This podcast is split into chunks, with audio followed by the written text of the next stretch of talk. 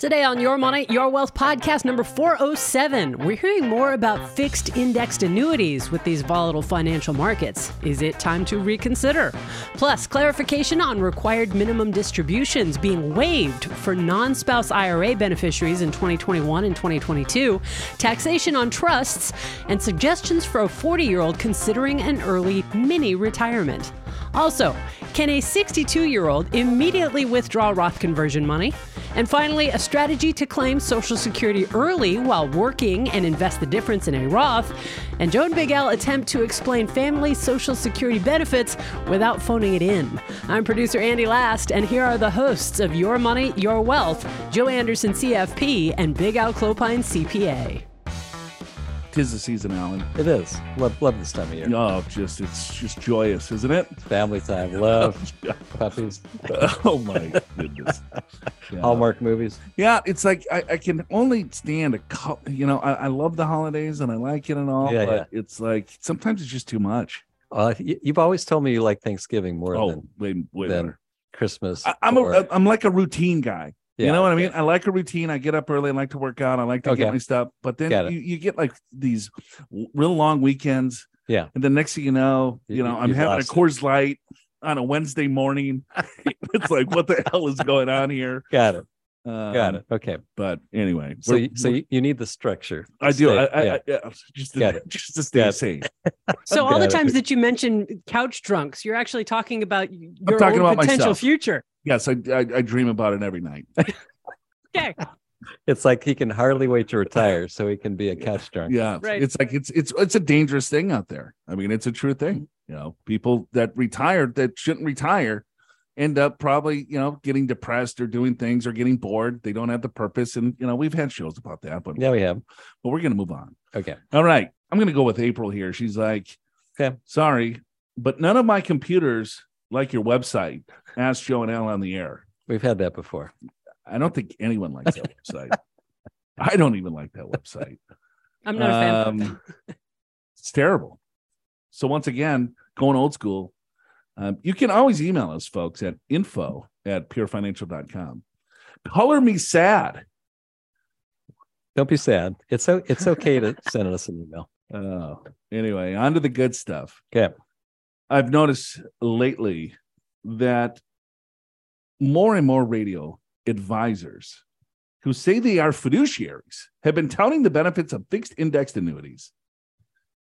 Um, so we got a couple examples. I don't need to go into these examples, do I? No. No. So, okay. So I've been told by my financial advisor and heard on your show that annuities are not cost effective.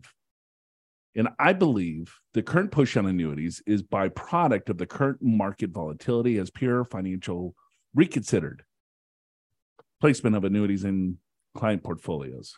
Still die Pepsi drinker and still drive my 2008 uh, Civic Honda with 109,000 miles. Thanks for your show. I listen to every Sunday and Tuesdays while I'm getting ready for work. Wow. so she listens half- to radio and podcast. maybe Wow. half on Sunday, half on Tuesday. Could it could be. Um, okay. Okay. So let's talk about this. Uh, It's been a while. So, of course, when m- the market is volatile, Yeah. the annuity sales guys come out. Yeah. Because what's their pitch? It's like you can get stock market returns with no downside risk. Sounds pretty good. Sounds great. Yeah. You know, hey, well, the market's going to recover. You can get into this product and you can get the market returns. But guess what? If the market goes sour again, you'll never lose your money. Yeah. Okay. The, an indexed annuity is basically something to give you CD rates, maybe a little bit better than CD rates. So that's how they were packaged and created. But you get a sales force out there and they're like, hey, we can, because what the, the annuity company is doing is buying options on a bond.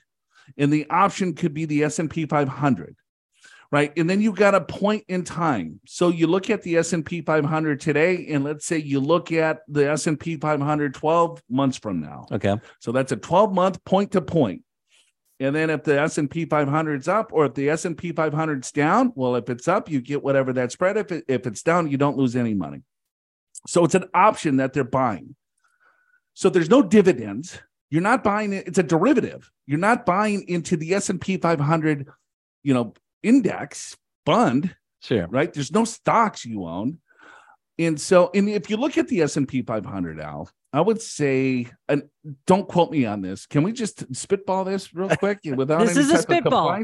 We we can spitball. It's just it, there's a, a a a lot how do i say this there's a, a, a very large portion of the total return of the s&p 500 comes from dividends sure. do you think that would get through compliance i think so right Well, it's at least at least a good portion. a, a fair portion A, a smidge. a smidge i'm not sure what the full percentage is but it's it, it's more than people think yeah, probably. okay I mean, the average dividend rate is two percent. I mean, yeah but you Give- add give all those take. up on the overall total return of the overall market it's I know it's, it's significant Sure. Yeah, I agree. significant. So, okay. So they package these up to say, all right, well, we want to get a little bit better than CD rates. So let's create this complex product inside the shell of an annuity. And the annuity grows tax deferred. And some people use this as a kicker for like a guaranteed income stream Sure. right? So then you have to understand well, what are you really purchasing here? Are you purchasing this for maybe an added CD rate? Um, if that's what you want to buy, then then that's fine, right? Because you're not going to get anywhere near stock market like returns Sure. with no downside risk. So, but the salespeople out there, let's see if you go to you know the steak dinner ones, the the, the chicken sandwich or the chicken dinners. Yeah, steak dinner, Steak whatever. dinners, yeah. You and I used to do those for TD Ameritrade. We did. Wasn't that the worst existence of it our lives? not fun. We stopped it. Oh my god, people just yell at you. it's like you know, but right, you go, you can get these invitations. A lot of people get invitations. They go every single night, Sure. right? And then this is Free what dinner. they're gonna.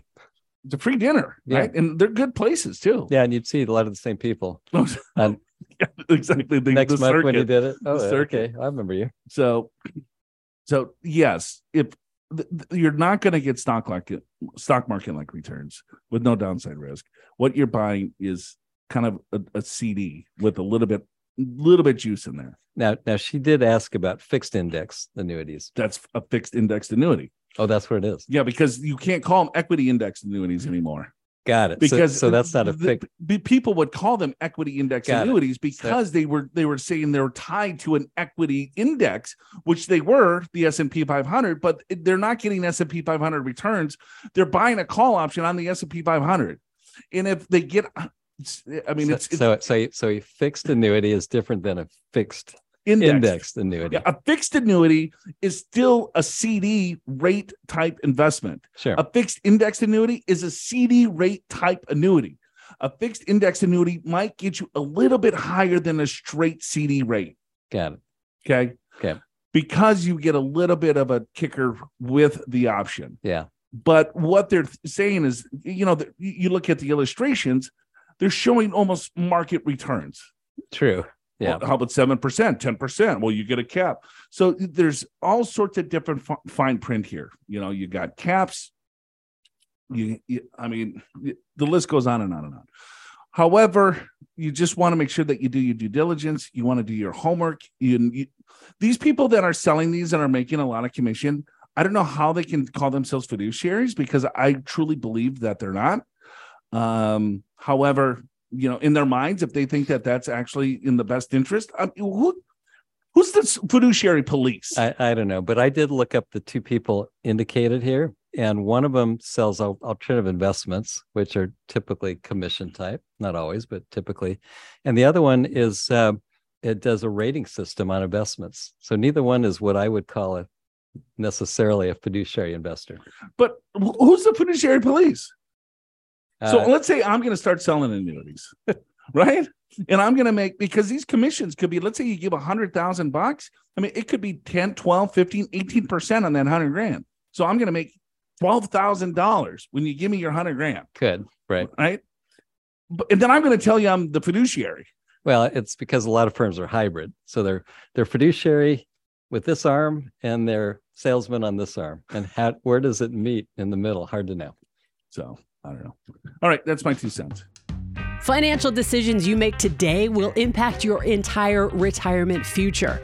The best plan for you and your family depends on where you are now and what you envision for your retirement. Schedule a free one on one personalized financial assessment with an experienced professional on Joe and Big Al's team at Pure Financial Advisors, a true fee only fiduciary. They will not sell you investments of any kind. They're required by law to act in the client's best interest, so they will give you the straight story on your investments, whether annuities fit into your retirement plan, and ways to legally pay less tax now and in retirement just for a start.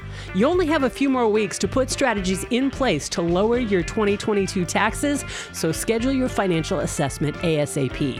Click the link in the description of today's episode in your favorite podcast app to go to the show notes, then click free financial assessment.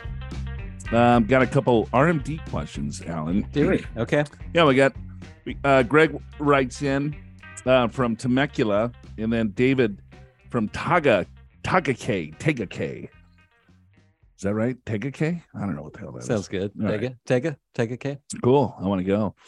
So I guess a couple weeks ago we were we were talking about this 10 year rule, the Secure Act. Right. And then it was like you asked for a reference about inherited IRAs by non spouse having to take an RMD every year in the 10 year window. In Forbes IRS notice, Forbes and IRS notice, uh, 2022 slash 53 will apply to 2023 distribution year. They are not going to penalize anyone who did not take distributions in 21 or 22. The IRS proposed the change in 2022 and said it will finalize in 2023. Joe said he didn't know anything about this and supply proof. Maybe someone in the office has heard about this and give you a little bit more clarity. And then David kind of followed up and he goes, Hey, I was listening to the most recent episode on my drive home last night. I believe Joe and Al were called out by a listener regarding inherited IRAs and the impact of the SAFE Act. The caller was likely referring to the recent notice below. Thanks for all your spitballs. I think you meant Secure Act. So let's clear up all this confusion out. Yeah. le- yeah. Let's clear it up. Well, All fir- first of all, what are we talking about?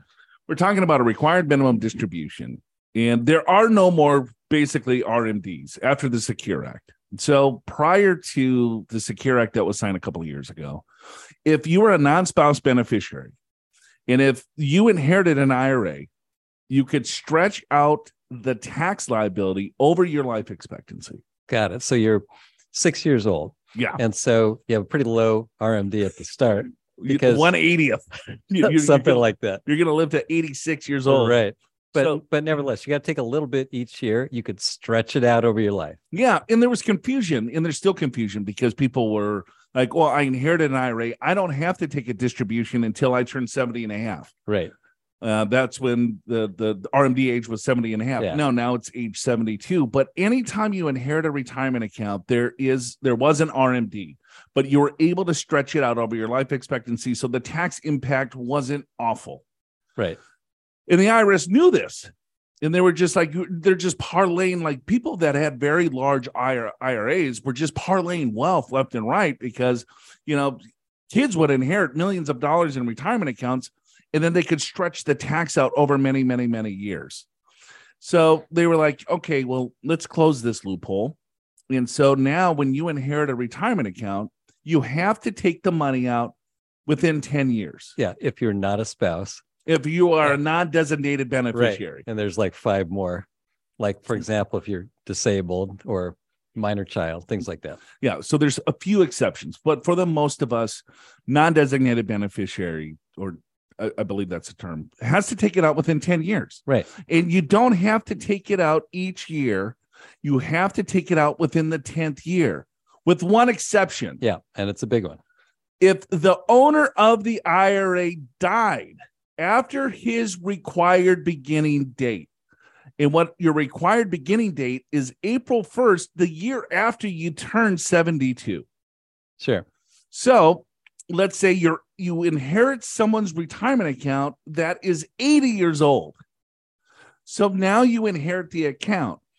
You have to take his or her RMD because let's say that 80 year old didn't take the RMD, right? Passed away, deceased.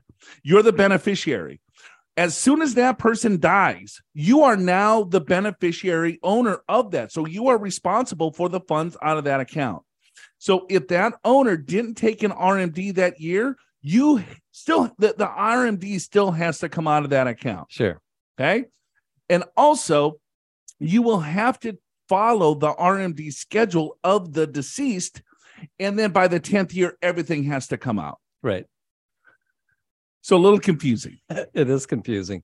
And and it's even more confusing than that because there's different life expectancy tables and all kinds of stuff. However, I will maybe say it very simply, required beginning date. And You're right. April 1st of the year after you turn 72. So if the the person that you inherited this IRA from was passed April 1st the following year after age 72. Let's just say 73. Yeah, if they were taking required Yeah. distributions. Yeah, yeah. So you, you basically have to continue in their footsteps and, and take at least as much as they did for year one, two, three, four, five, six, seven, eight, nine, and then 10, you have to distribute everything else, whatever's left over. But you could take more than the RMD each Always. year. And that's true in any case. And that's why it's a required minimum. That that's right.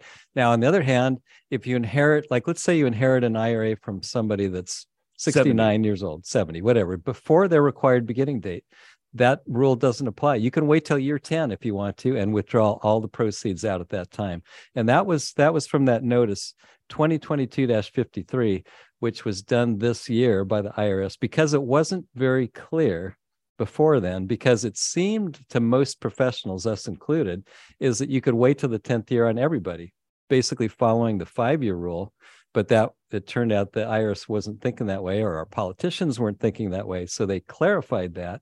Then when they clarified it they said well you should have taken them in 2021 and 2022 so you're going to be penalized and there was such an outroar on that that they came back and said okay we're going to we're going to forget the penalties for 2021 2022 we're going to start this in 2023 but i want to say one more thing and that is that the regulation 2022-53 It's not even a regulation. it's not yeah it's a notice yeah it's a notice it's not even law yet it, the final is going to come out in 2023 so we don't even know for sure So then you don't even have to take the RMD in 2023. You'll be waived to 2024. and then by 2024, they're going to have a Secure Act 3.0 who that- knows? That's going to change the whole damn system again. but at the moment let's we'll go off this notice even though it's not final and just say if you inherit the ira before the the decedent's required beginning date then you can do whatever you want. But you do have to withdraw everything by year 10 Uh, And again, this is non-spouse beneficiaries. yeah true Right. So if it's a spouse, you can always roll the spouses into your own if you want. You can keep it in the decedent's, whatever.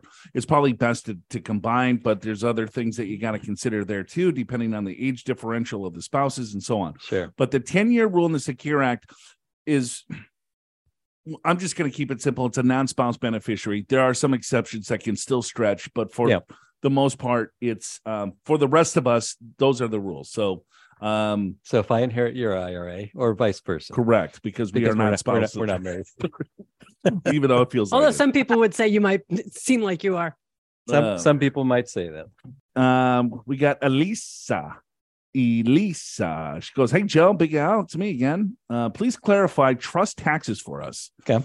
If assets are in the trust, let's say, for example, non-Roth mutual funds, which I believe are usually taxed at 15%, but now are in the trust, are they taxed at a much higher rate? What about bank accounts and home sale proceeds? How much is the trust going to cost in taxes? Did I make the right decision in setting up this trust? I understand there is high estate tax limits, but what are other taxes involved?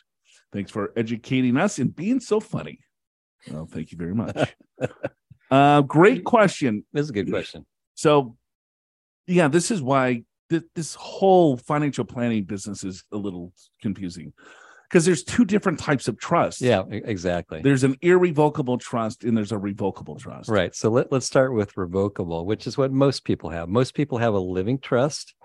A living trust is a see through trust. It's as if it weren't there. So, in other words, the trust earns interest and dividends because you're supposed to put your trust name on your bank accounts and your brokerage accounts, but there is no trust return because it's a see through. So it, it's like it doesn't exist for And tax purposes. for tax purposes, right? For tax purposes. And so interest dividends, capital gains show up on your tax return. That's the most common case. Okay. So maybe with uh, Elisa, we'll assume that this is a, a, a A revo- revocable. yeah. Yeah. So, It- and, and What this trust does for her is that it avoids probate. Yeah. So she did the right thing, uh, depending on what state she, that she lives in. Let's say she lives in California, where we're at. Is that all right? You, you set up a living trust, and when Elisa dies, right, then the successor trustee takes over and distributes the trust to the beneficiary, and it avoids a whole probate process. It's um, probate is lengthy, it's expensive, it's public record. There's a lot of negatives to probate. Um, so people want to avoid that process for their heirs. So they set up this living trust, and basically it avoids all of that. Um, so it's just another entity that you you title your your belongings to. Uh, but for tax purposes, it's a see-through, yeah. Now there's a couple ways you can end up with a revocable trust, which is completely different. irrevocable. irrevocable. Thank you. Mhm. Um, w- the first one is uh, the the living trust that you used to used to be common to have an A trust and a B trust. And when the first spouse passed away, half the assets were put in one trust, half the assets were put in the other trust. Typically, the B trust then became an irrevocable trust and paid its own taxes, unless the income was distributed, which can be. If the income is distributed, then the trust doesn't pay the tax, it goes to the beneficiary. So that's one way to get an irrevocable trust. Another way is to just simply set one up. And you would do that if you have a lot of assets and you are afraid about estate taxes. You put assets that have a potential for high appreciation in the irrevocable trust so you get it out of your state. But now that trust has to pay its own taxes. And the tax rates for the trust are the exact same as individuals. It's just that you hit the higher brackets much, much, much sooner. For example, the 37% highest tax bracket for a trust starts a little over $13,000 of income. So it's not like five or 600,000 of income, it's 13,000. And the highest capital gain rate of 20% starts at also a little over 13,000. So if it's a irrevocable trust and you're not distributing the income uh, from that trust to the beneficiary, then the trust itself has to pay the same rates as an individual. It just hits those higher rates much sooner. And I think where, where we've talked about this in the past is for those of you that named a trust, your beneficiary of your retirement account. And the only reason why people would name a trust is to control the assets after you passed. Right. Is like, hey, I, you know, Junior can't handle these assets. So I'm going to set up a trust. The assets are going to sit in trust. And then the trust is going to distribute out the money when I decided to before I died. So Right. that's an irrevocable trust. The, the, the kid couldn't get into the trust and say, give me more cash. You know, the, the the trustee would be like, no, here's the rules of the trust. It's irrevocable and it's set up on XYZ, you know, um, you know, dis, uh, you know, uh, distribution schedule, whatever it is. But if it sits in there and it gets more complicated than this, if it's discretionary or non, a conduit trust or whatever, and we are not attorneys, let me let me just explain that real quick. But if you have an irrevocable trust, the money sits in that irrevocable trust and it produces income that's not distributed to the trust to another entity, then the trust is going to pay those taxes at a higher rate. That's right. And and typically, Joe, as far as distributions, it would be common to distribute interest and dividends from an irrevocable trust. You don't have to, but it's it's not uncommon. It's it's less common to distribute capital gains. So capital gains are often stuck inside the irrevocable trust unless the trust document allows it. So that was clear as mud. She's going to ask another question next week. But I would, so I, I think for everyone, for most everyone that listens to our program, is that you know if you have a living trust, you're just it's a see-through trust. It's going to be taxed at um, your normal rate. Yeah, don't worry about it. if you have the trust as the beneficiary of your retirement account, I would highly reconsider that and look and, and change this because the rules have changed. We just talked earlier about the stretch IRA going away. And so, because of that, you know, if you want to hold assets in trust before you could do that, but the RMD would get distributed out. But there is no RMD, right? So it just sits in trust, and then when it gets distributed out later, then that's when it's going to get taxed at huge rates. Yeah, hu- huge rates, and then the income on that is at high rates too. Although you may still want that if you if you don't trust your children, you think they're going to spend it Yeah, all, and, yeah, and you the- want to spread it out over their lifetime. You got to give half to the IRS and give half to the junior. True. Tis the season to give and to get back. We give billions of dollars to charitable organizations throughout the year. Learn seven strategies that'll maximize the tax deduction you get when donating to charity. Join Big Al Clopine and me for a free webinar on charitable giving and steps on informed donating. Wednesday, December 14th at noon Pacific time. Click the link in the description of today's episode in your favorite podcast app to go to the show notes and register for the webinar. You can also download free financial resources like the Companion Charitable Giving Guide and the Estate Planning Organizer. Finally, spread the love and share the knowledge. Hit the share button to share YMYW and the free resources with your family, friends, and colleagues. You got Ship of Fools. It's a good name. Sounds intriguing. Wonder wonder where he's going with that. Little Minneapolis. Okay. All right, Big Al, Joe, Andi. I'm 40 years old. Who enjoys a glass of brown over ice? You want a little glass of brownies, Big uh, Al? No idea. I would say coffee. Oh my God! Is that is that bourbon or whiskey or something? Yeah, whatever's brown that comes out of a brown bottle. Got it. I like a glass of brown. So that's something you know about yeah, because because I experience. yeah I like bourbon, Okay. All right. whiskey. Okay. Cool. Yeah, every now and again, not not too often. I'm trying to be cool lately, you know. Got Have it. A little scotch. Okay. You've kind of just- upgraded. Yeah, but it just burns the hell out of my throat. And it just like, And your stomach and yeah, just esophagus. Yeah. I drive a JGC. Jeep Grand Cherokee. Oh, well, spicy. Jeep Grand Cherokee. How did you know that, Andi? Is that what you say? I googled Yeah, car- JGC car. Oh, when you're when you're at the car show. I want to look for some JGCs. Um, I'm planning to take five to ten years off of full-time work and sail to Eastern U.S., Bahamas, Caribbean, etc. The general consensus consensus is that quitting work in your highest earning years is a terrible idea. But you don't hear about the potential financial benefits. Specifically, I'm thinking about doing Roth conversions of the roughly $450,000 I have in my 401k while I'm living out my cash savings and brokerage accounts could significantly offset my lack of income for these years. Uh, yeah, that's not a huge benefit there, ship of fools. Well, it is a benefit, It- but it's a very small one. You, you know what? I'm going to quit work right. So I can do so, conversions. so I can do Roth conversions. Right. I'm making a nice high income, and I'm going to say, you know what? There's a benefit of me not taking this $150,000 salary. Well, it's a, it's a, you're talking yourself into it. I, I'm gonna, you know, I'm, I'm gonna go uh, go to the Caribbean. Yep. All right. So he bought a sailboat, or she bought a sailboat. Ship of Fools bought a sailboat. Yeah. Um, I plan to travel and live on the cash.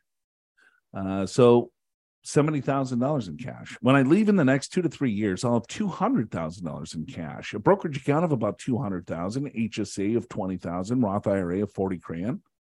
I plan to spend between thirty to fifty thousand dollars during these years. All right. so how many years is he gonna or Fi- the fi- ship of fools? Yeah. Uh, five to five 10. to ten. Yeah. Okay.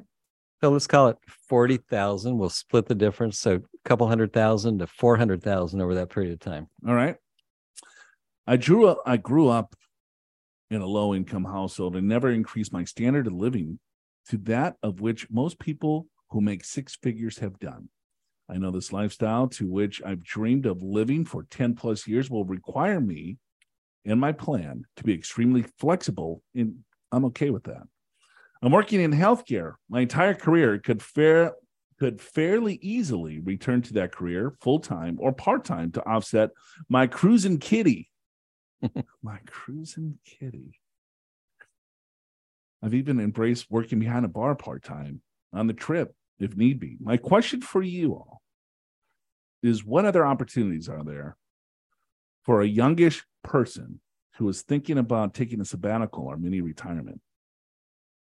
Uh, I like the idea, ship of fools. What the hell? You only live once. So You bought the sailboat already. You got the plan. you've had a dream for 10 years. You, know, You know, I was going you to got say, a little. You got your brown. That's uh, right. Put, put the little ice listen to this podcast and go to the, the hospital or wherever you work and say, "Go pound sand." That's right. I'm going. I'm got, got the sailboat. You know what?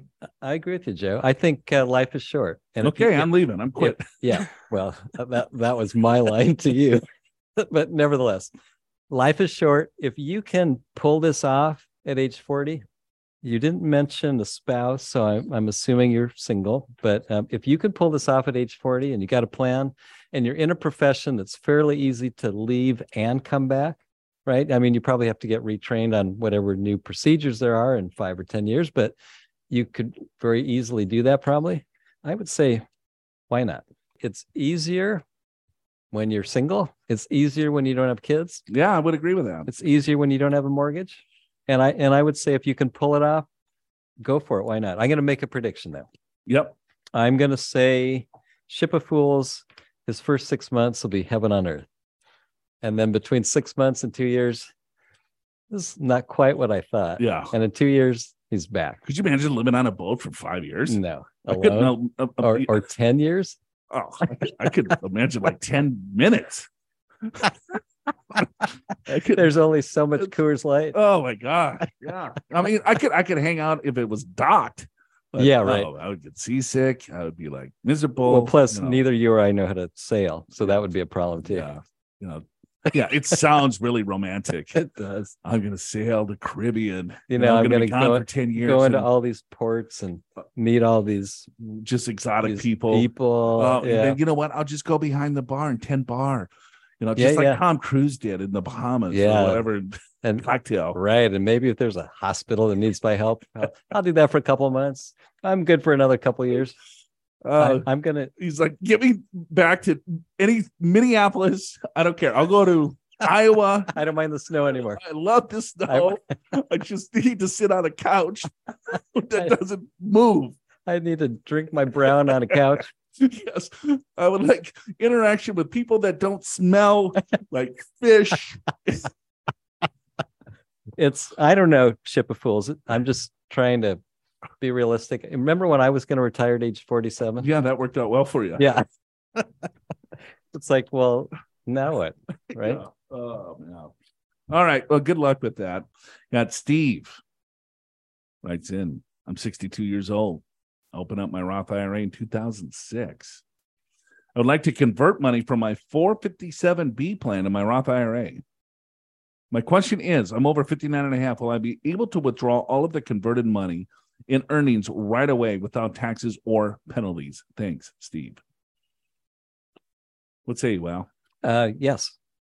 And the reason is because Steve, you're over 59 and a half and you've had a Roth IRA for more than five years, right? So the answer is yes. Now we wouldn't recommend it. That defeats the whole purpose of a Roth.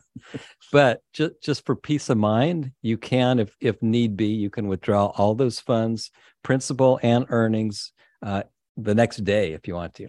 because he's 62 there's two five year clocks one for conversions right it's every, every conversion you have a five year clock we would get this question over and Oh, boy. over and Yeah. over again it's like yes until you turn 59 and a half And then that doesn't apply anymore. right and he already has an, uh, a roth ira over five years Now, if he didn't have a Roth IRA, No, it- right if he didn't if he didn't open up that roth ira in 2006 the answer is no no, Then- it's correct. right he would have to wait until 67 to take the Mhm. money out because he's 62 Yeah, five years after. That's right.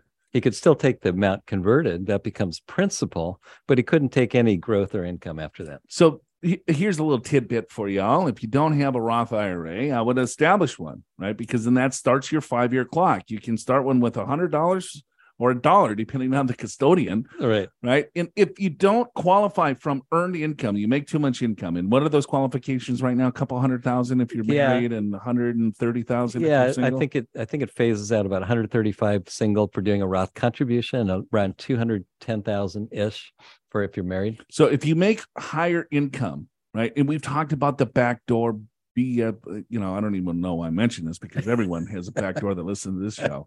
Start your Roth IRA to start your five year clock, if nothing else. Yeah, and if you don't qualify for backdoor or it doesn't make sense, just do a hundred dollar Roth conversion. Who cares? Pay the tax. Pay the tax. You're in the highest bracket. Who cares? Start, start your five year clock. Yeah, I don't and and furthermore, Uh, if it doesn't matter when you started in the year, it goes all the way back to January 1st of that year to start your clock. Yeah. So we're at the tail end here of 2023 or 2022.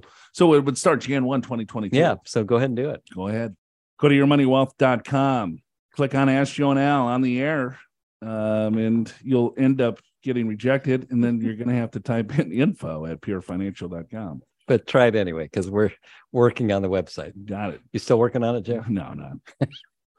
All right. Uh, we got Ed from Southeast Iowa.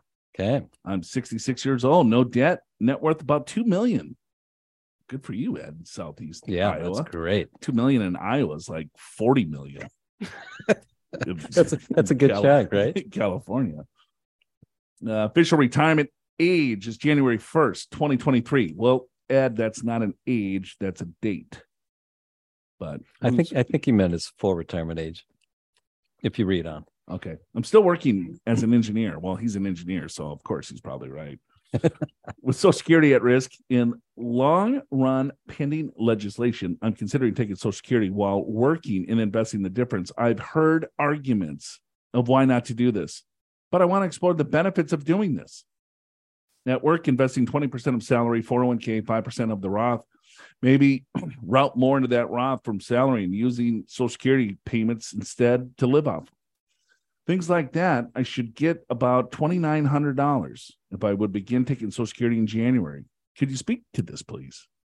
Thank you in advance. Really like your show. Okay, Ed. I like your idea. Yeah, I don't have a problem either. Zero. If you're going to invest it, if you're not going to spend it, if you could put a lot of it into a Roth and have it compound tax free, Yeah. You have to be full retirement age to do this if you're working. Otherwise, you're going to be limited on how much you get to keep yourself. But it sounds like he'll be at full retirement age on January 1st, 2023 and still working as an engineer. It's a great strategy if you if you actually do save and invest and it's a great strategy if you're not so sure about the future of social security. Right. Yeah. So if you delay Social Security, the rules say that you get an 8% delayed retirement credit. Right. And so it's like, okay, well, I delay and then now I get a lot higher fixed benefit. Okay. Um, at age 70. And then, then I have a, you know, that, that I'm going to have for the rest of my life. But we don't know when we're going to die. Yeah, that's the thing. That, right. If we knew when we were going to die, I'll tell you exactly what to do to the penny, Right. but we don't. And It's- and we're living longer and the the actuarial tables for social security they came up with them in the 1980s so we're actually living longer than that. So at least on average we're doing better than what the tables would indicate which would mean on average you're better waiting. But average is a it's not the right uh, uh, strategy for everybody. So here's my argument not to do this. And he, but he's already heard it. But maybe I can give a different spin. He's got a couple million dollars in retirement accounts. He's 66. He lives in Southeast Iowa-. He probably doesn't spend a ton of money. He saved a lot. Yeah. Right. And so instead of taking the money now and then paying tax, right? Because that's all income. It's going to be 85% tax and then whatever t- tax rate that he's in while Sure. he's working. I Yeah. don't know what the true net effect is going to be sure versus delaying. And then he retires. And then he starts converting, right? Because he has very little income at that point. And then he takes a lot higher benefit at age 70. And then if he can arrange his affairs in such a way from a distribution standpoint to make his social security less taxable, right? Well, then your net effect over, you know, a certain life expectancy. He's the engineer. He can he can map this stuff he, out. he could create I'm just kind of making this stuff out as I go in my head. but if if he maps this stuff out and says, okay, well, look at the tax rate, look at provisional income. How is Social Security going to be taxed today if I take it now while I'm working? And what's my true net effect? And what can how much can I save? And where am I going to put it? What rate of return, you know, expectation can I get? Because it's all about the assumptions that you run. Yeah. So you bring up a good point is you got to consider taxation in this whole thing. And if you can, instead of getting extra social security income, convert into the Roth, which will be tax free, you defer your social security, which worst case, um, up to you know, 15% is tax free. In some cases, more is tax free. 15% of your social security is tax free. And in many or most states, it's tax free too. So it's tax favored income. On the other hand, if you are concerned about the viability of Social Security in the future, then this is a great strategy. didn't take it. Who cares? Yeah. Right. Because it's going to go broke anyway. And it, everything's going to go to hell in a handbasket. And you're Right. just going to chill with. my my own personal thought is I'm not going to do something like this because I do believe in the viability only because we've had problems before and it's always been fixed and I believe it, we have a vested interest as a country to fix it in the future. Vote for Big Al. 2024 election. We got uh Steve-O. Steve Steve-O Reno. the Rhino. Steve Reno. Steve-O Reno. Reno, okay. Steve-O Reno from Central Illinois. I like Rhino better. I That know. sounds more fun. I like the Rhino. that sounds like tougher somehow. but Steve-O Reno, I guess, is kind of like catchy. True.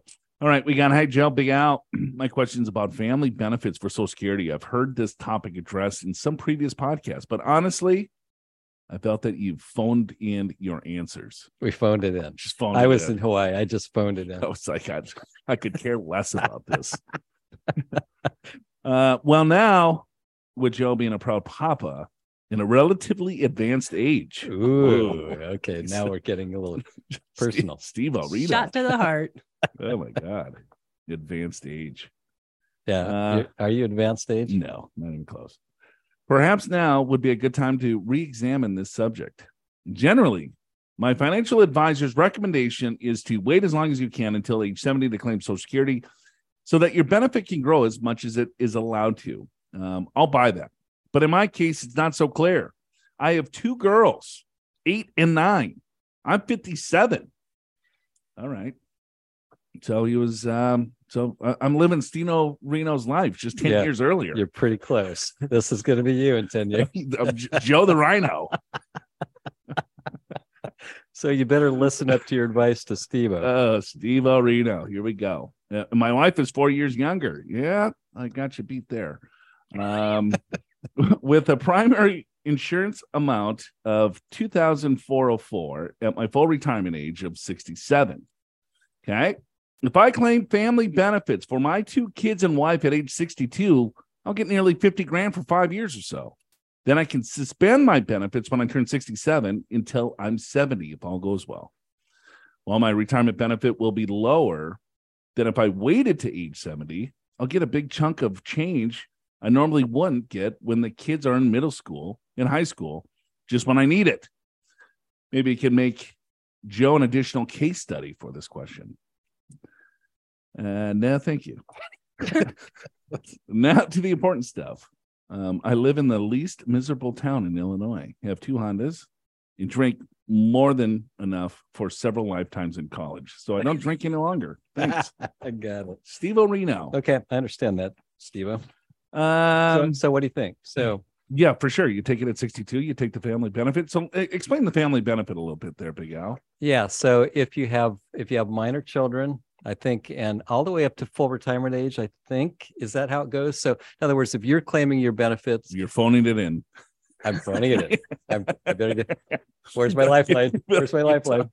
So that at age 62, which is when you can start claiming your benefits, then if you claim your benefits, you're entitled for family benefits for your minor children Correct. Correct? And spouse. and spouse. Yeah, because she's that much younger. Right, right, right. So, so anyway, um, but then So he's going to get the family benefit total is 50 grand. And so he's going to be able to get that for several years, right? Right, right. For five years until he turns full retirement age. It's like, and then the kids are older and, and Yeah. so on and so forth, right? Sure. So, it, yeah, you you do the math there. That makes sense all day long. Yeah, I 100% agree. And so that's why you have to do the math, right? So, in other words, if you're getting a whole bunch of, of cash that you wouldn't have otherwise got, then that mitigates the lower payment for life. And so you just have to kind of run the numbers and see how it works out. The other part of this, too, is when you're running the numbers, it's more important to get money today than in 10 years from now or whatever it come what it becomes. So think about that too. Time value money. But yeah, I would say on the surface, Steve, it seems like a great plan. The, the only thing that he has to run is that if he's going to continue to work at 62, True. because if you claim your your benefits early and you are still working, there's going to be an additional reduction of those benefits as you work. So Is you- that is that true for family benefits? I too? have no idea. I wish you weren't going to ask me that. Well, I Phoning it in. That's why I asked the yeah, yeah. I'll, I'll, I'll figure that out in about 20 years. when it's important. to You know, when it's important to me. Got it. Um, all right, Steve O, Reno. Uh, thanks for the cool name and thanks for the question. uh, that's it for us. We gotta go. Joe Scott, your money well. Color Me Badd, the YMYW catchphrase, Joe meets Hans in Hawaii, and the word from above in the derails at the end of the episode, so stick around. Your Money, Your Wealth is presented by Pure Financial Advisors. Click the Get an Assessment button in the podcast show notes at yourmoneyyourwealth.com or call 888 994 6257 to schedule your free financial assessment in person at one of our seven offices around the country or online at a date and time convenient for you, no matter where you are. Chances are one of the experienced financial professionals at Pure will be able to identify strategies to help you create a more successful retirement. Pure Financial Advisors is a registered investment advisor. This show does not intend to provide personalized investment advice through this broadcast and does not represent that the securities or services discussed are suitable for any investor. Investors are advised not to rely on any information contained in the broadcast in the process of making a full and informed investment decision. Color me sad. Don't be sad. It's You- like it- Color Me Badd. That used to I knew be you were going my to say that. favorite group of all Really? time. Color me bad. Really? Oh yeah. And what was their hit song?